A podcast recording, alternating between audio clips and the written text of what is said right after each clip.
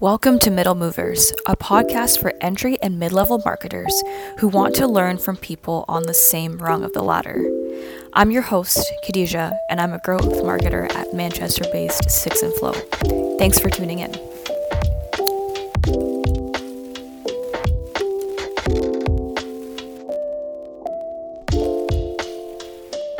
Everyone. Thank you so much for tuning in. We're here for episode three of Middle Movers. And today I have with me Justin Gracie, who is the principal marketing manager at HubSpot. Welcome, Justin.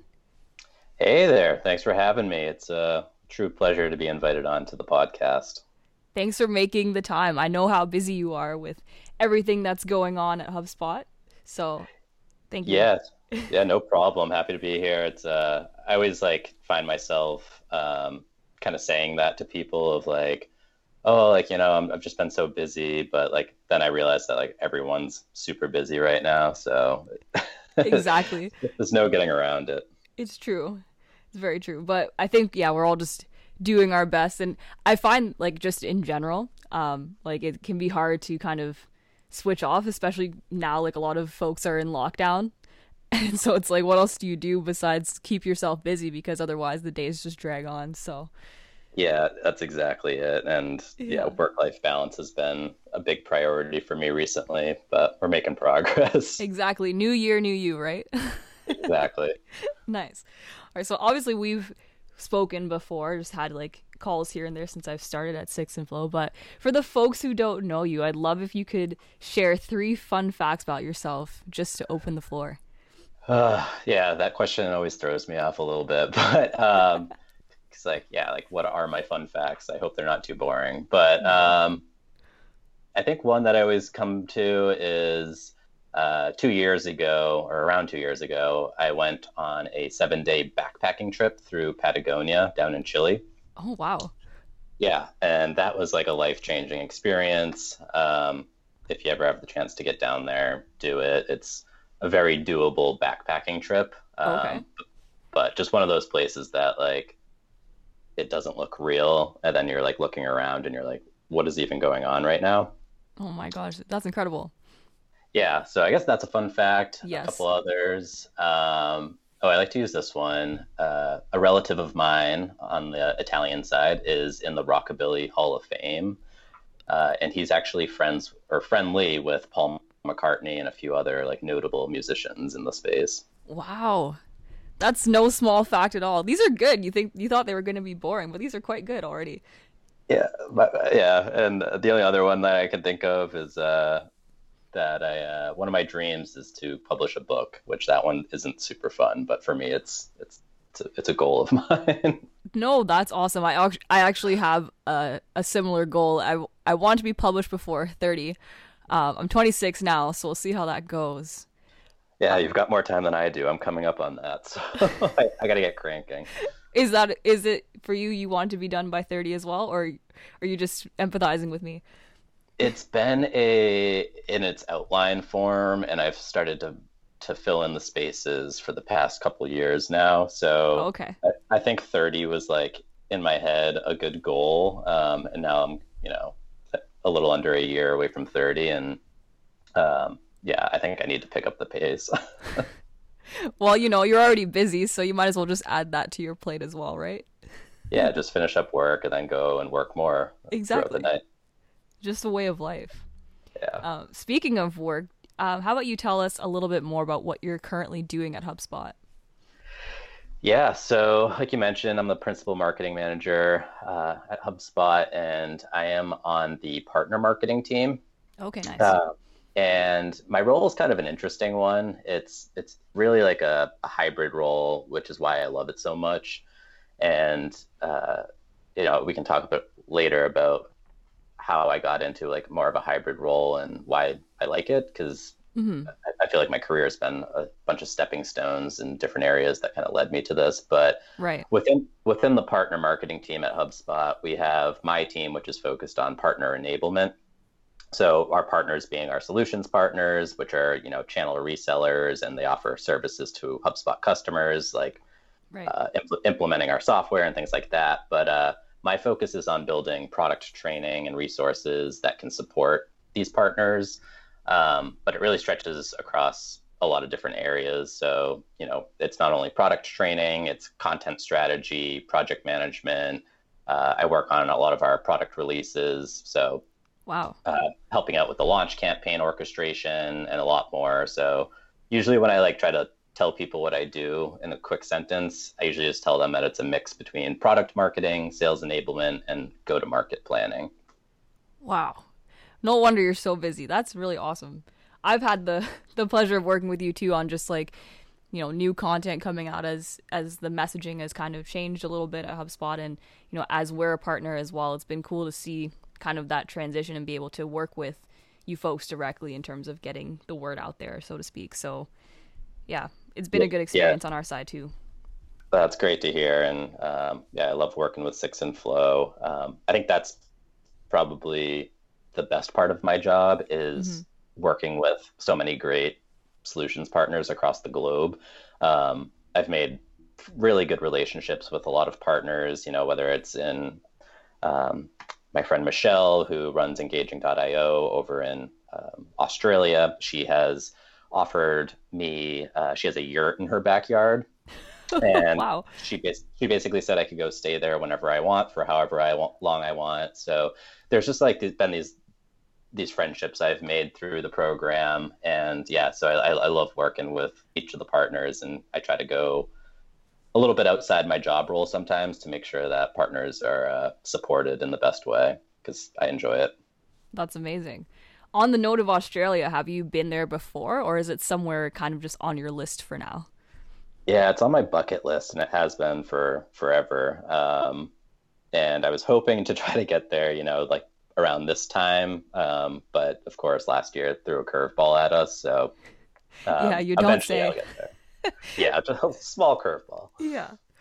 No, that's awesome. Yeah, I've had a couple of friends that have um, they've gone there to live for a year and done like au pair work, or they were just like working as bartenders uh, and kind of traveling around. So it's become more on my radar as I've seen people go there, of course, pre COVID, um, and just kind of experiencing life on the other side of the world. So I hope you make it there someday soon. Oh yeah, I, I really hope I get there like ASAP. Um, hopefully, you know, 2021 has some positive vibes behind it, so we'll get there. Yes, I hope so too. Um, and it sounds like you really enjoy your job, which I think is so important. Um, I mean, I feel like not everyone has that all the time, or maybe they are in a job that they don't necessarily enjoy, but then they end up in that role that they enjoy. And I think we've both found that, which is great. Um, but when it comes to marketing in general, like what made you want to go in that direction and go into marketing?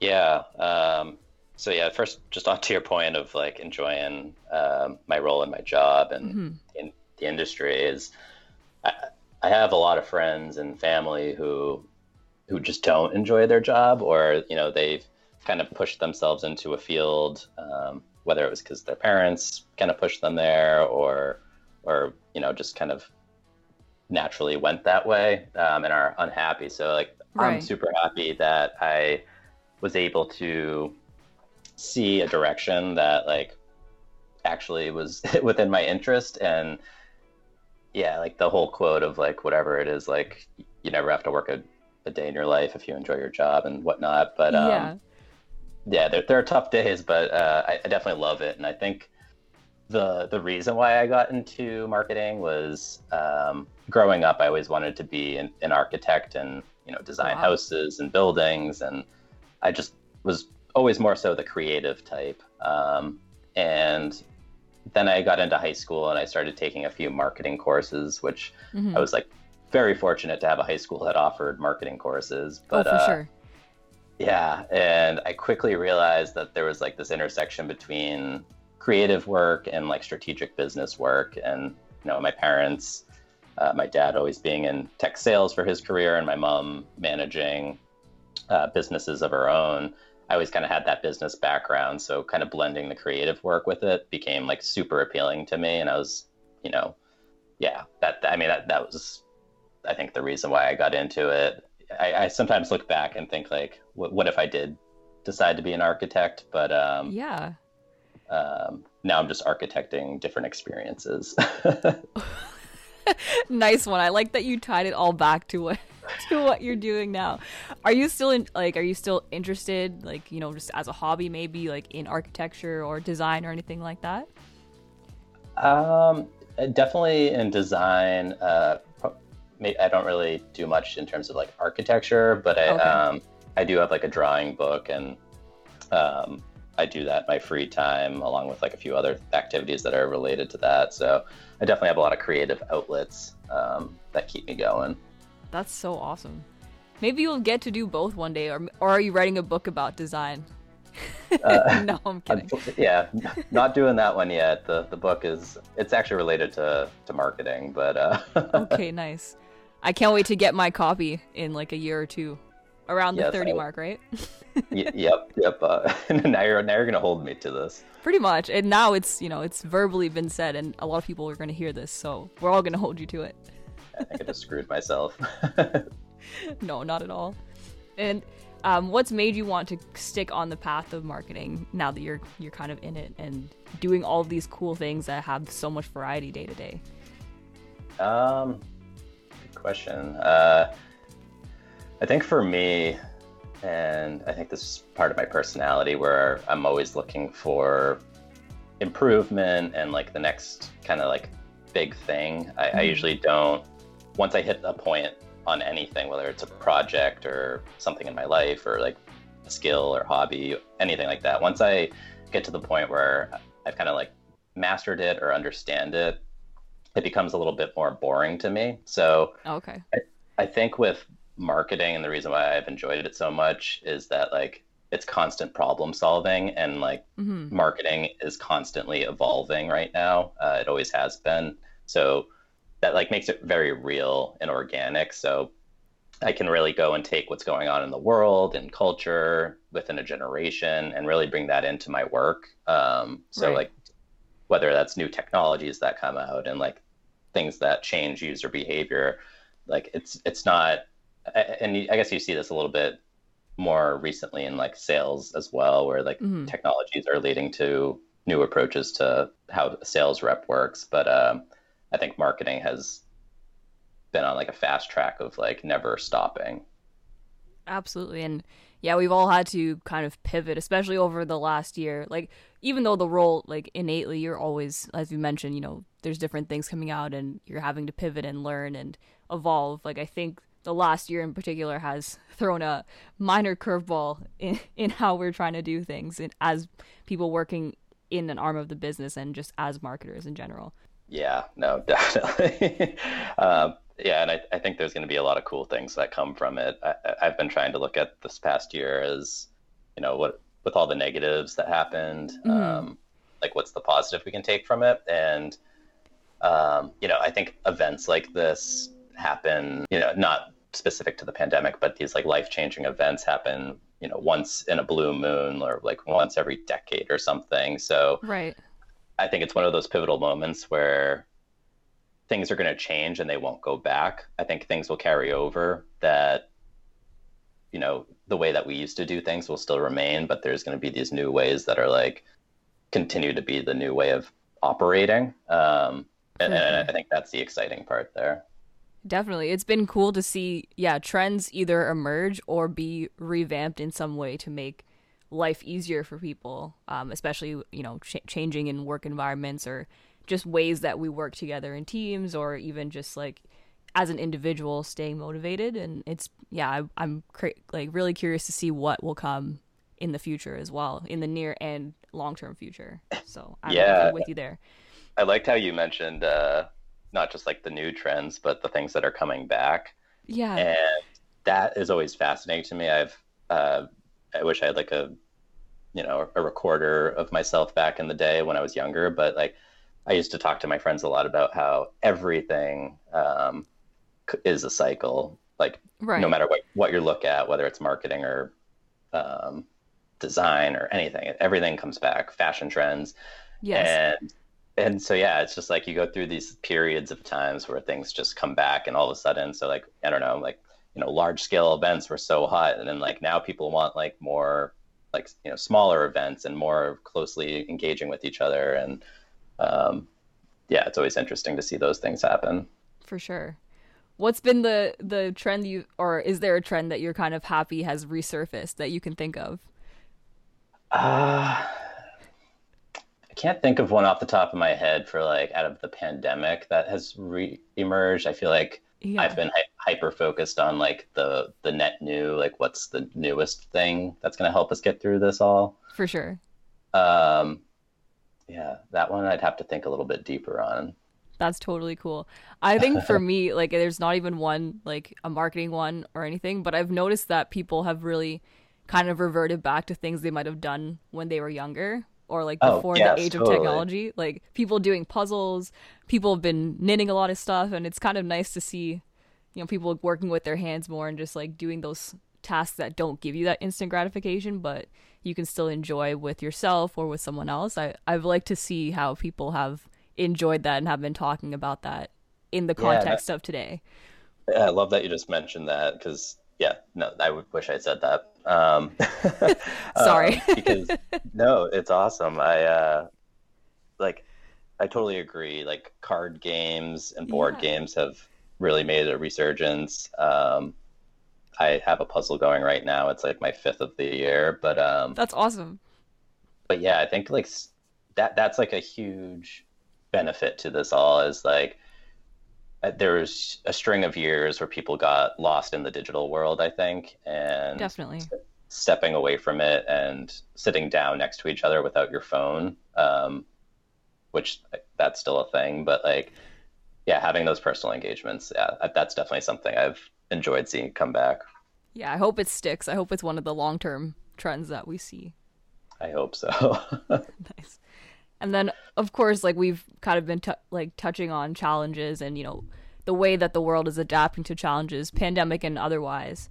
Um, but for you personally, um, in such a dynamic role, what would you say was the biggest challenge of being a marketer during these quote unquote unprecedented times of, of the pandemic?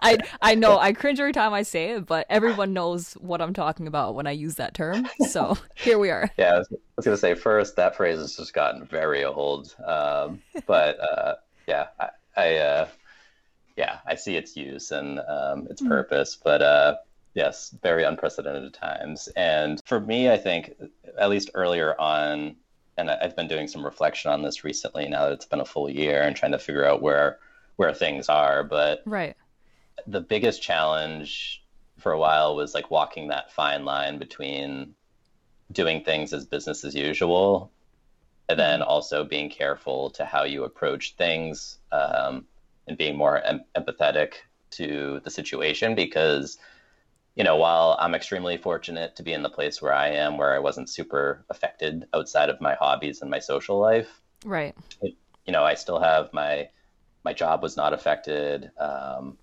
my company has been able to push through this and actually we've been doing we've been having a great year you know? So right.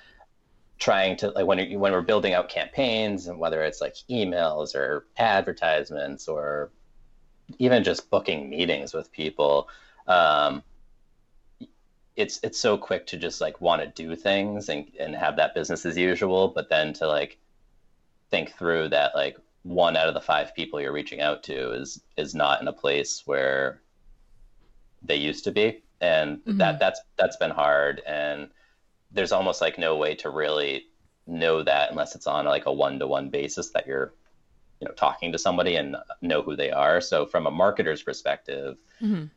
when you're working out, out of like you know a list and of course you have data to work with to help with targeting and messaging and all of these different things but like there's no way to know who's on the other side of the screen in terms of what's happening in their life in the moment. So that that's been the hardest part.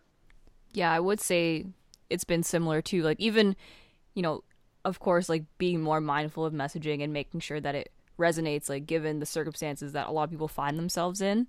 I would agree you can't you can't know for sure what each person is going through, especially if it's something that's sent on a larger scale. And like it's been painful at times, like even sending out emails to well maintained lists and everything and then you get like a bounce back saying oh they're no longer with the company or they've been laid off and it's just it's hard to see that but it also makes you feel extra fortunate too like if you haven't had your job affected but the reality is that a lot of people have or they will have their jobs affected by this and yeah having Yep. that empathy at all times and just you know being grateful and and being able to push through and you know see the positive side in it is something to challenge yourself in doing but also can be difficult to do because yeah like you said you just never know what the other person on the receiving end is going through. So Yeah. And we Mhm. we earlier on in the um the the pandemic yeah. when when things really started to you know hit hit hit home hmm uh, we, we switched up things. We paused emails. We paused campaigns and we gave it some breathing room to kind of wait it out a little bit. And then shortly after we kind of went back to business as usual and right.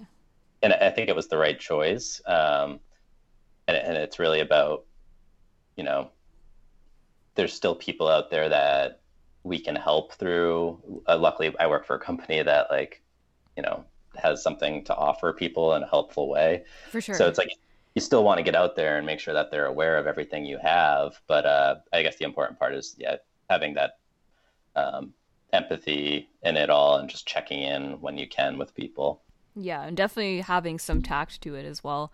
Like even with uh, the last couple of guests that have been on the show, um, you know, we've talked about seeing problematic messaging or you know organizations maybe not taking that time to pause as you folks did over at HubSpot or you know finding a way even if their product doesn't actually have something to offer trying to find a way to make it seem like it would be the savior in this time and like will make people's lives better even if it doesn't actually make sense or has very little chance of resonating. And i think it's good to see that you're like part of an organization that was really mindful and can you know kind of spread that sort of mindset throughout the organization and have folks kind of look at things through that lens of like we don't just have to continue on. It's something that we need to acknowledge and you know take that breathing room. So Yeah, I, Mm. I mean, I, I was fortunate to have um, great leadership. Um, Right. I mean, former VP of ours, Meghan Keaney Anderson, who now just took on a CMO ro- CMO role somewhere else, but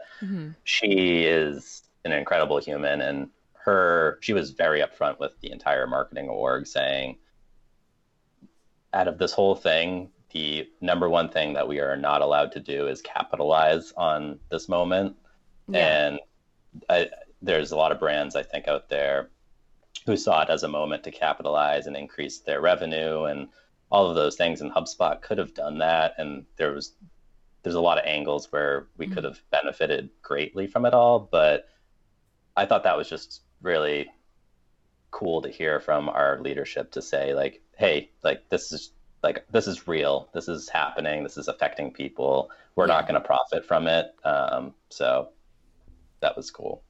Yeah that's that's very powerful for sure and i think yeah i think it probably affirmed or reaffirmed for a lot of folks as well that they are in a like in the right organization for them that is you know handling things as one hopes that you know your organization would and your leadership would in a time like this so Yep.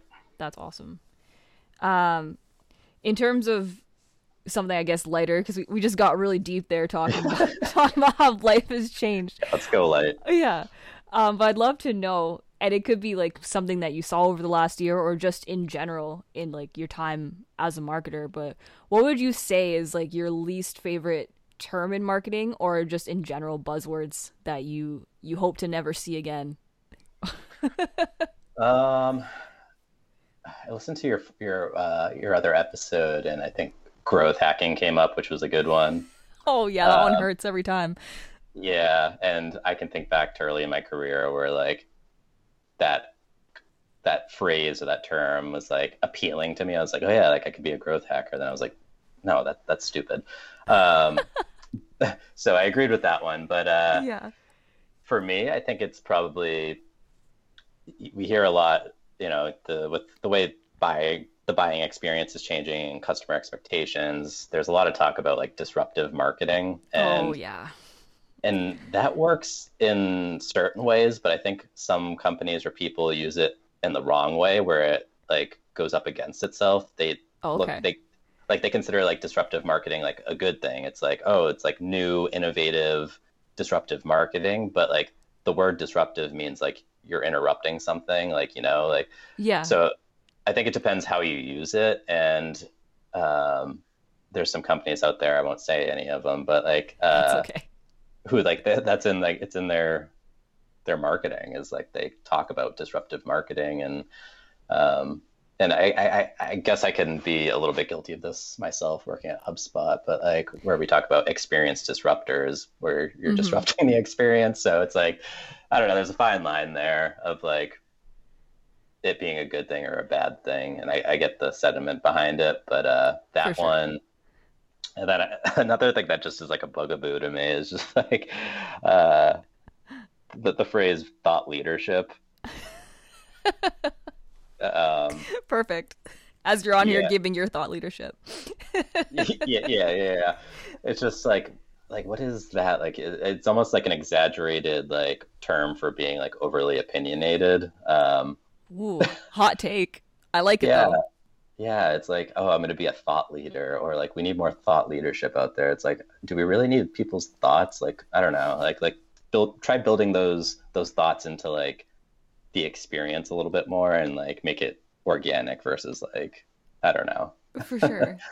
no, I think both of those honestly disruptive, it doesn't make me cringe so much, but I think it's because I personally feel like I've been so conditioned because it's been used a lot. So I would agree that it's like an overdone term. Um but yeah, I didn't really think about it from the angle of like interrupting people's flow with like what you're bringing to them. And I think for both of those terms, like that and thought leadership, like you don't want your thoughts or you know whatever you're trying to put out there as a marketer to just to create a lot of noise like you want to be adding value as much as possible so Yeah. And I think the disruptive marketing piece, it Mhm. probably comes, it probably stems from like what what's happening in marketing in general with like the amount of, you know, the MarTech landscape, the the exponential increase in technologies and everyone's always trying to get an edge. So I think like the the idea of like disruptive marketing and being on the leading edge, like I love that idea, but Yeah. I think it's it's an output of a bigger problem, which is probably that there's too much going on. for sure it's okay to just do something and do it really well and present it in a way that adds value too but yeah i think it's usually talked about as like yeah a way to be edgy or it's always positioned as a positive thing like oh you're doing the latest thing like you're part of something that's going to change the world or you know bring apart bring about Yep. that innovation. But yeah it's not really looked at from the you're just making noise so make sure it's like it's worth it for everyone. So Exactly. that's cool. I like that. New ones are coming up. It'll be interesting to see what other folks if if they piggyback off of these or if there's new terms i haven't even heard yet. So that's why i asked this question Yeah, I'll definitely be tuning in to to, to find out about that one. Perfect. Um, and then I guess we're just kind of like running with this theme, but especially over the last year, is there anything in marketing or even even more broadly, like just in business, that you found was overdone? Other than the phrase "in these unprecedented times," or yes. Other than that, Um, I'm not saying that on any other episodes. This is the last time. yeah, I think um, something I've kind of picked up on has been streaming services and the advertisements on them. Uh, I've I've noticed that there's been a big lift in both like the time that you're being forced to watch those ads and the amount of brands that are now jumping on board to give ad streaming or streaming ads uh, a go.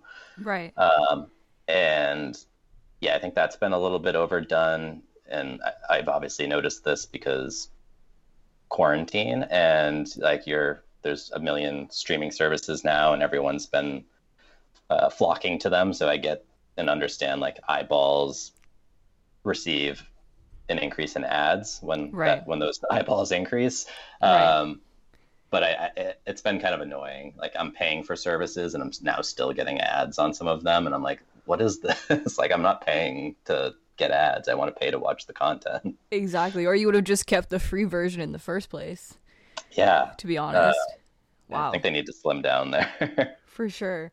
It's it's been crazy to see, yeah, like how many new streaming services have either just come on to the to the scene or yeah, the the amplified advertising of ones that already exist. And like I'm pretty basic, like I pretty much just have like my music streaming through Apple Music and Netflix. Like there's just so much to choose from that I just have decided to not choose and just stick with the basics there. Keep it really slim. Yeah. Um, but this have is you? a reminder that I need to cancel Disney Plus. That's a hot take that I keep seeing. It's it's pretty okay to be honest. Like I I don't know how I feel. About it. Yeah, I just it. wanted Mandalorian and I finished it, so I need to just cancel it. so you're just done. Um, that's totally fine. We have like um we don't pay for it, but like um, my partner, his sister got Disney Plus, and she's been paying for all of ours. So we That's paid her. the way to go. Yeah, so we paid her like the first year, but we didn't even realize that she renewed it, and she hasn't said anything. But if she listens, she might be prompted now to ask for our share. but you just yeah, you took your own license away there. exactly. but I I should have said the streaming service that we actually pay for are just our music and our Netflix. So, but yeah, there's just so much out there on the market. How do you even decide anymore? I don't know. yeah, it's a lot. Now you're, people are hopping on Clubhouse and all Oh. these other. yes, that's been that's been our new thing um, here at Six and Flow. We've just been playing around with it. Um, we'll see how long the phase lasts, but it's new and hot right now. So I'm just trying to understand and like how people are using it, and if it adds Yeah. value or if it just adds that noise that we talked about. Yeah, I'd love to hear your thoughts on it uh, sometime later. For sure. So so you haven't used it yet, or have you tried it and abandoned it? What are your thoughts on it, if you have any? I haven't joined yet. I have two people. One of them is uh, Rich Wood at Six Of and course. Flow, but that is willing to invite me. So Yes. I think I'm gonna gonna do what you're doing and and jump on and just see what it's all about. And you know, I like to stay up on on like the the new platforms and try to be a practitioner on them. Um, right. And if they fail, then you move on. But Exactly. worth checking out. yeah, Rich got me into it too, actually, and I was like, okay, yeah, let's give this a go, see what we can do. So we'll have more to say on this, maybe in a follow up, but I'll I'll definitely let you know how we how we find it as as the co- next couple weeks pass. Yes, definitely. Please. Perfect. Um, and then as we're starting to you know see things either you know re- being revamped in terms of trends or new trends coming. Um, do you have any personal predictions about marketing this year in 2021? I do. Um, Ooh, okay, let's hear 'em. Yeah, I'm glad you asked this one because this one I or first I'll start by saying um, I hope that the predict my prediction of there being more empathy um, from a broader set of brands Mhm. is something that happens this year. I think this past year was a good time for everyone to to get grounded a little bit and Right. think about how they approach uh, marketing in general. So that's one prediction, hopeful idea. But uh, Yeah. I uh, have been picking up on a few things from a few experiences I've gone through recently. But okay. I, I definitely see um, hybrid events. That's going to be a thing that sticks forever. I think. Um, so what I mean by that is everything went virtual this year hmm and everyone wants to get back to physical. But for instance, what we learned with uh, our big conference through HubSpot called Inbound, hmm for anyone that uh, isn't familiar, um, we did it all virtual this year, and you know we're thinking through like what's going to happen in the future. But the cool thing with the virtual event was, I think we had like a hundred thousand uh, like viewers or attendees of it, Wow. and our in-person one, we I think we come around like twenty thousand attendees. Okay. So the share reach of it was way more. And the cool thing was that people across the globe who never had the opportunity to attend the event could now tune in. right. So I see the future being very hybrid and like event strategy uh, within marketing. So having the in-person stuff, but also, you know, maybe it's a slimmed down version or different experiences virtually where people can tune in through that. I think that's going to be something that takes off probably towards the second half of the year. Okay. I could see that happening for sure.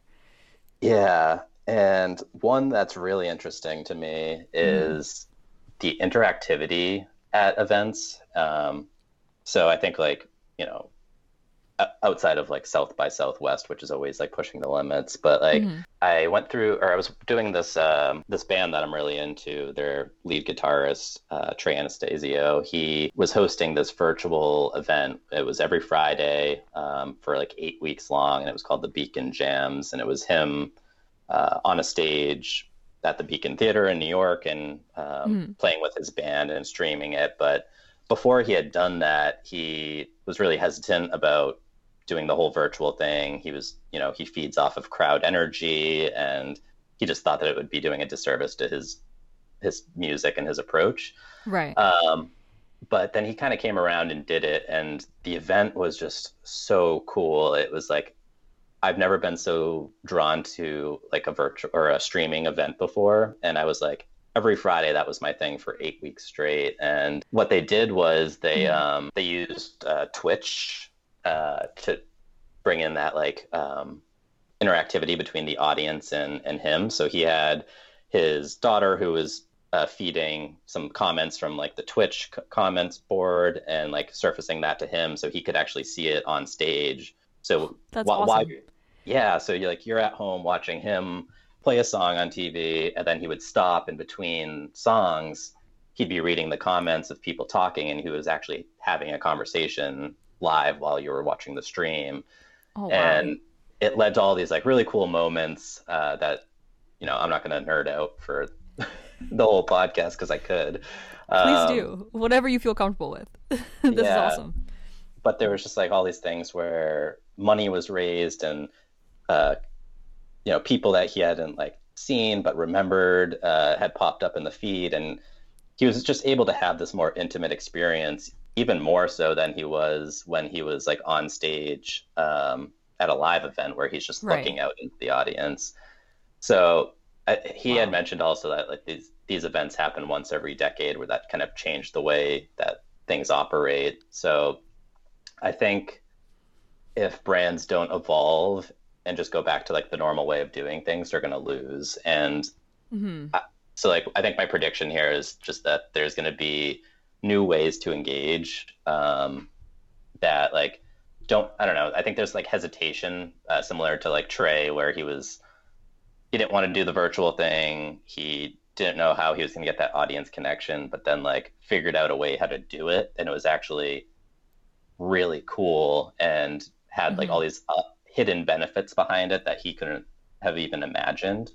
Right. So I, I, I, really hope that some of those cool moments are able to be built into the experiences that we build, even if it is like in person, because he's now even thinking about, you know, when I do go to an in person, I think this is part, probably part of a joke, but he said, when we do go back to in person events, what if we do use like this Twitch thing again and I'm on stage and the crowd's out there and I'm, you know, reading a comment on like the the Twitch feed, and it says like, you know, somebody's talking to their friend on it, saying that they're going to the bathroom, and, he, and, then, and then he gets to come up to the microphone and say like, hey, like Dan, like I just saw that you're heading to the bathroom.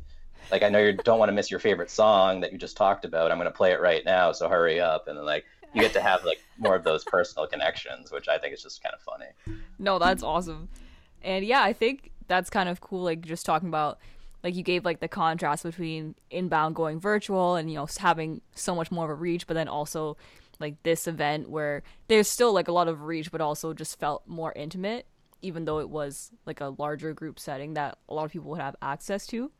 So i definitely i think that it's nice to have access to everything through like virtual events and everything like that but i also think that i would have liked to see more opportunities for kind of more like breakout rooms or like just more like small group or intimate kind of interactions. So I hope your prediction is correct there that we can kind of find a happy medium within yeah. whatever we decide to do going forward in terms of events and and stuff. Yeah, and, and we've been playing around at HubSpot with like mm-hmm. similar things like breakout rooms and virtual roundtables and things like that. And oh, okay, and some of them have been good, some of them have not been good, and it's it's a testing experience. But um, but yeah, like I, you, you just got to keep playing around with it. And I you know I am actually working with bringing that uh the idea with Twitch to um, our team because I think it would be cool. Mm-hmm, definitely. You know, like while someone's presenting, they could like be seeing what the audience is talking about. And we obviously that's just like the chat pane on the side, but making it more of like not just having it be separate from the presentation, but being actually built into it all um, is something I want to try out. So Yeah, something more real time. That would be really cool. yeah, Look forward look forward to seeing it if it does pan out. What that will Yeah. look like. yeah, we'll we'll try some stuff. Yeah, why not? This is the time, I think.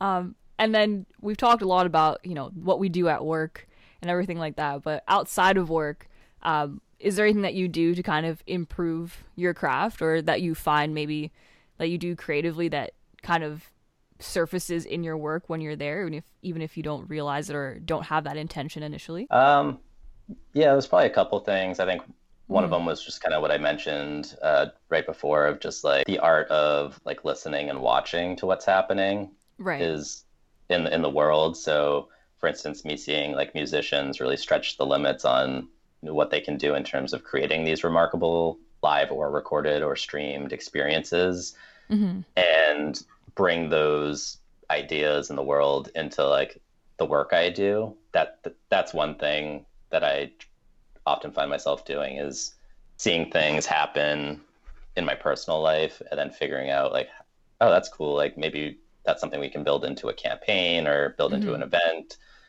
so that that's definitely one thing i do and then um, separately from that um, you know marketing being really a creative field or at least for the work that i'm in For sure.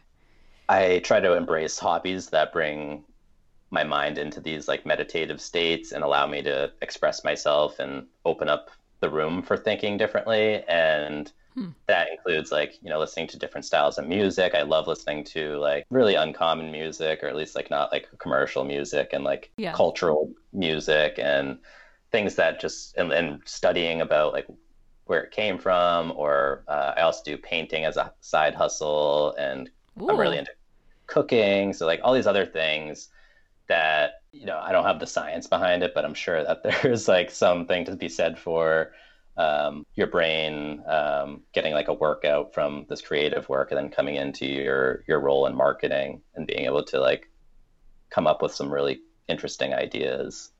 No, that's Um, awesome. Learning so much about you. This is so cool. yeah, no, um, yeah, now I've quickly realizing through this podcast that uh, I'm being like probably preachy and like a thought leader. So Not at all. Um, not. what have you painted recently, or are, is there anything that you're working on right now? I'm fascinated Um, by that. Yeah, so if anyone wants to follow my Instagram, it's not huge, but it's called Wicked Tapped Art. Um, wicked is a, a New England term, of course, but uh, yeah, so I've been taking these old um, vinyl records that are really cheap at the stores, um, Mhm. and I've been painting them. And if I could show you, I would, but we're on, we're on a podcast, not a virtual stream. But um, Fair. but yeah, I've been doing those, which is like wall art um, and like home decor, and then also like I started doing some uh, coasters, so like drink coasters and painting those. Cool. Um, yeah, that type of stuff. That's awesome. I think people like the home decor thing, and I I've noticed as well in terms of like trends, not necessarily like what you're doing, but a lot of art has been turned, or I've been seeing a lot of art, I guess probably through ads, um, but just like that's like album covers that have been somehow turned into art. Like there's like these fiberglass ones that people keep doing with like their favorite song. Um, and like one of my friends, I think it was for Christmas, she got her partner this kind of a similar thing. It was like um, one of a, a song that they like on Etsy, and then you could basically have the picture there, and then you could put it at a part of the song that you liked, so the chorus or whatever. And then it comes with like a Spotify link, and if you scan the artwork, then it takes you to that part of the song. So that's pretty Oh, cool. That's cool. Yeah, so it made me think of that for some reason. But yeah, I feel like music related art, like visual art, has really surfaced a lot in the last year. So I will Yeah, be checking out the Instagram, your Instagram. Yeah, give it a ch- check it out, and I'll I'll have to like send you guys something too. That would be sick. So We'd love to see it. yeah, Oh my gosh. I think um like for me for this too, like um recently had or recently came across like a Tim Ferriss um talk, and he was talking about um, how every day he writes two crappy pages. So he just kind of freehands um, and kind of just sees what comes out. And I've been trying to challenge myself like since the beginning of the year to do that as well.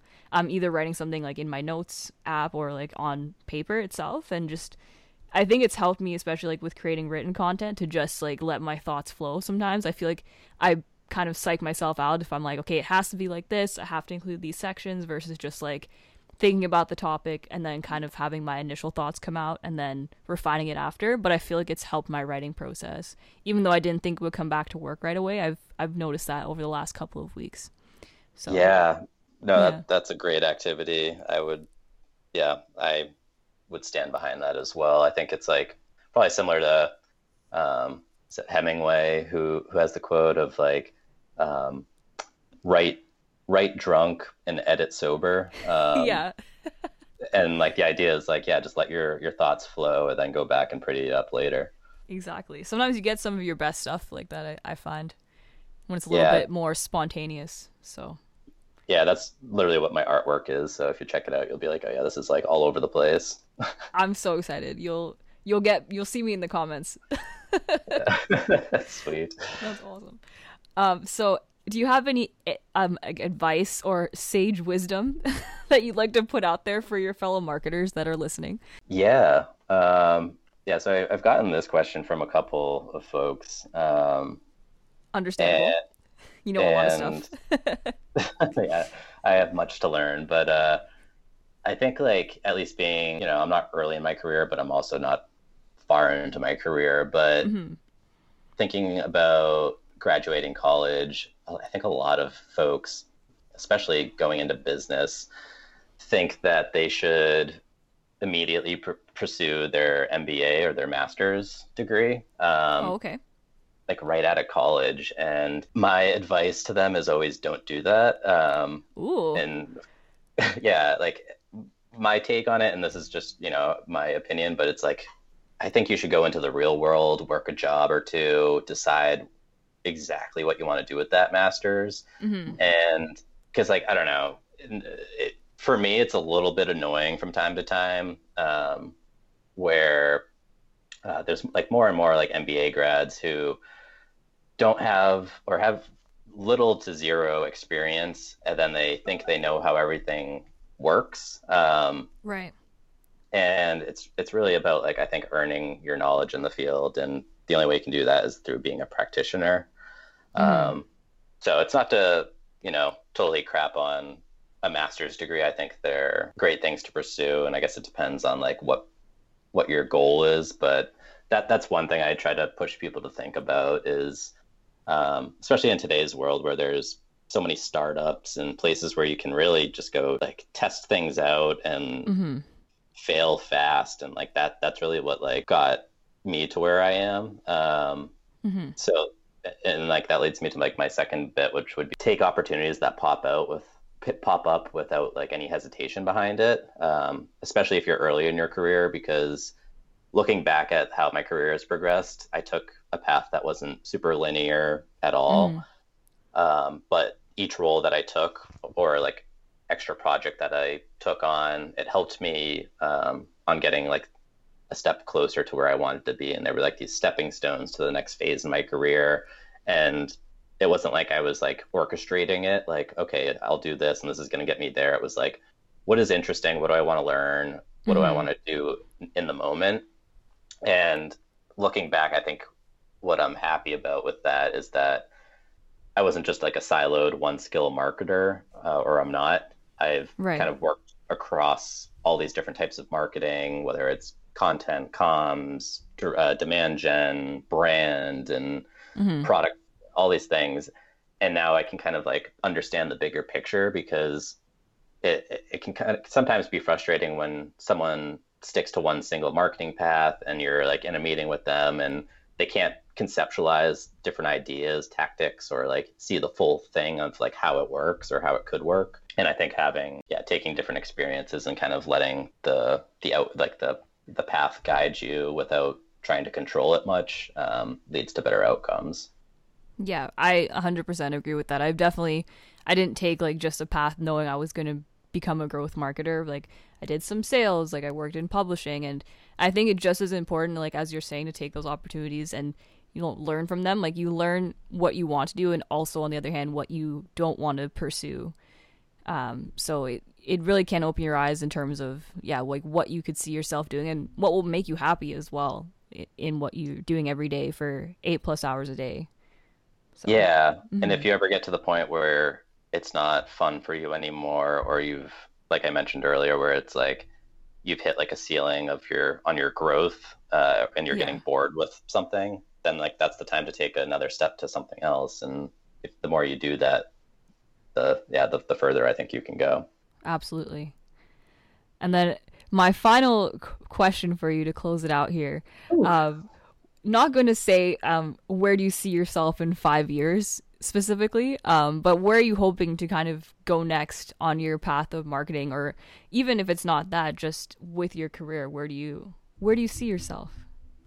Yeah, um, yeah, I've thought about this a lot in the past. Mm-hmm. Uh, probably less so now, but I used to want to really pursue this path that got me. It was like I guess it was like that linear path of like, okay, like I'll get to this role, then I'll become a director, then a VP, then SVP, and then ultimately I, I was really interested in shooting for the stars of becoming a chief marketing officer. Wow. But okay.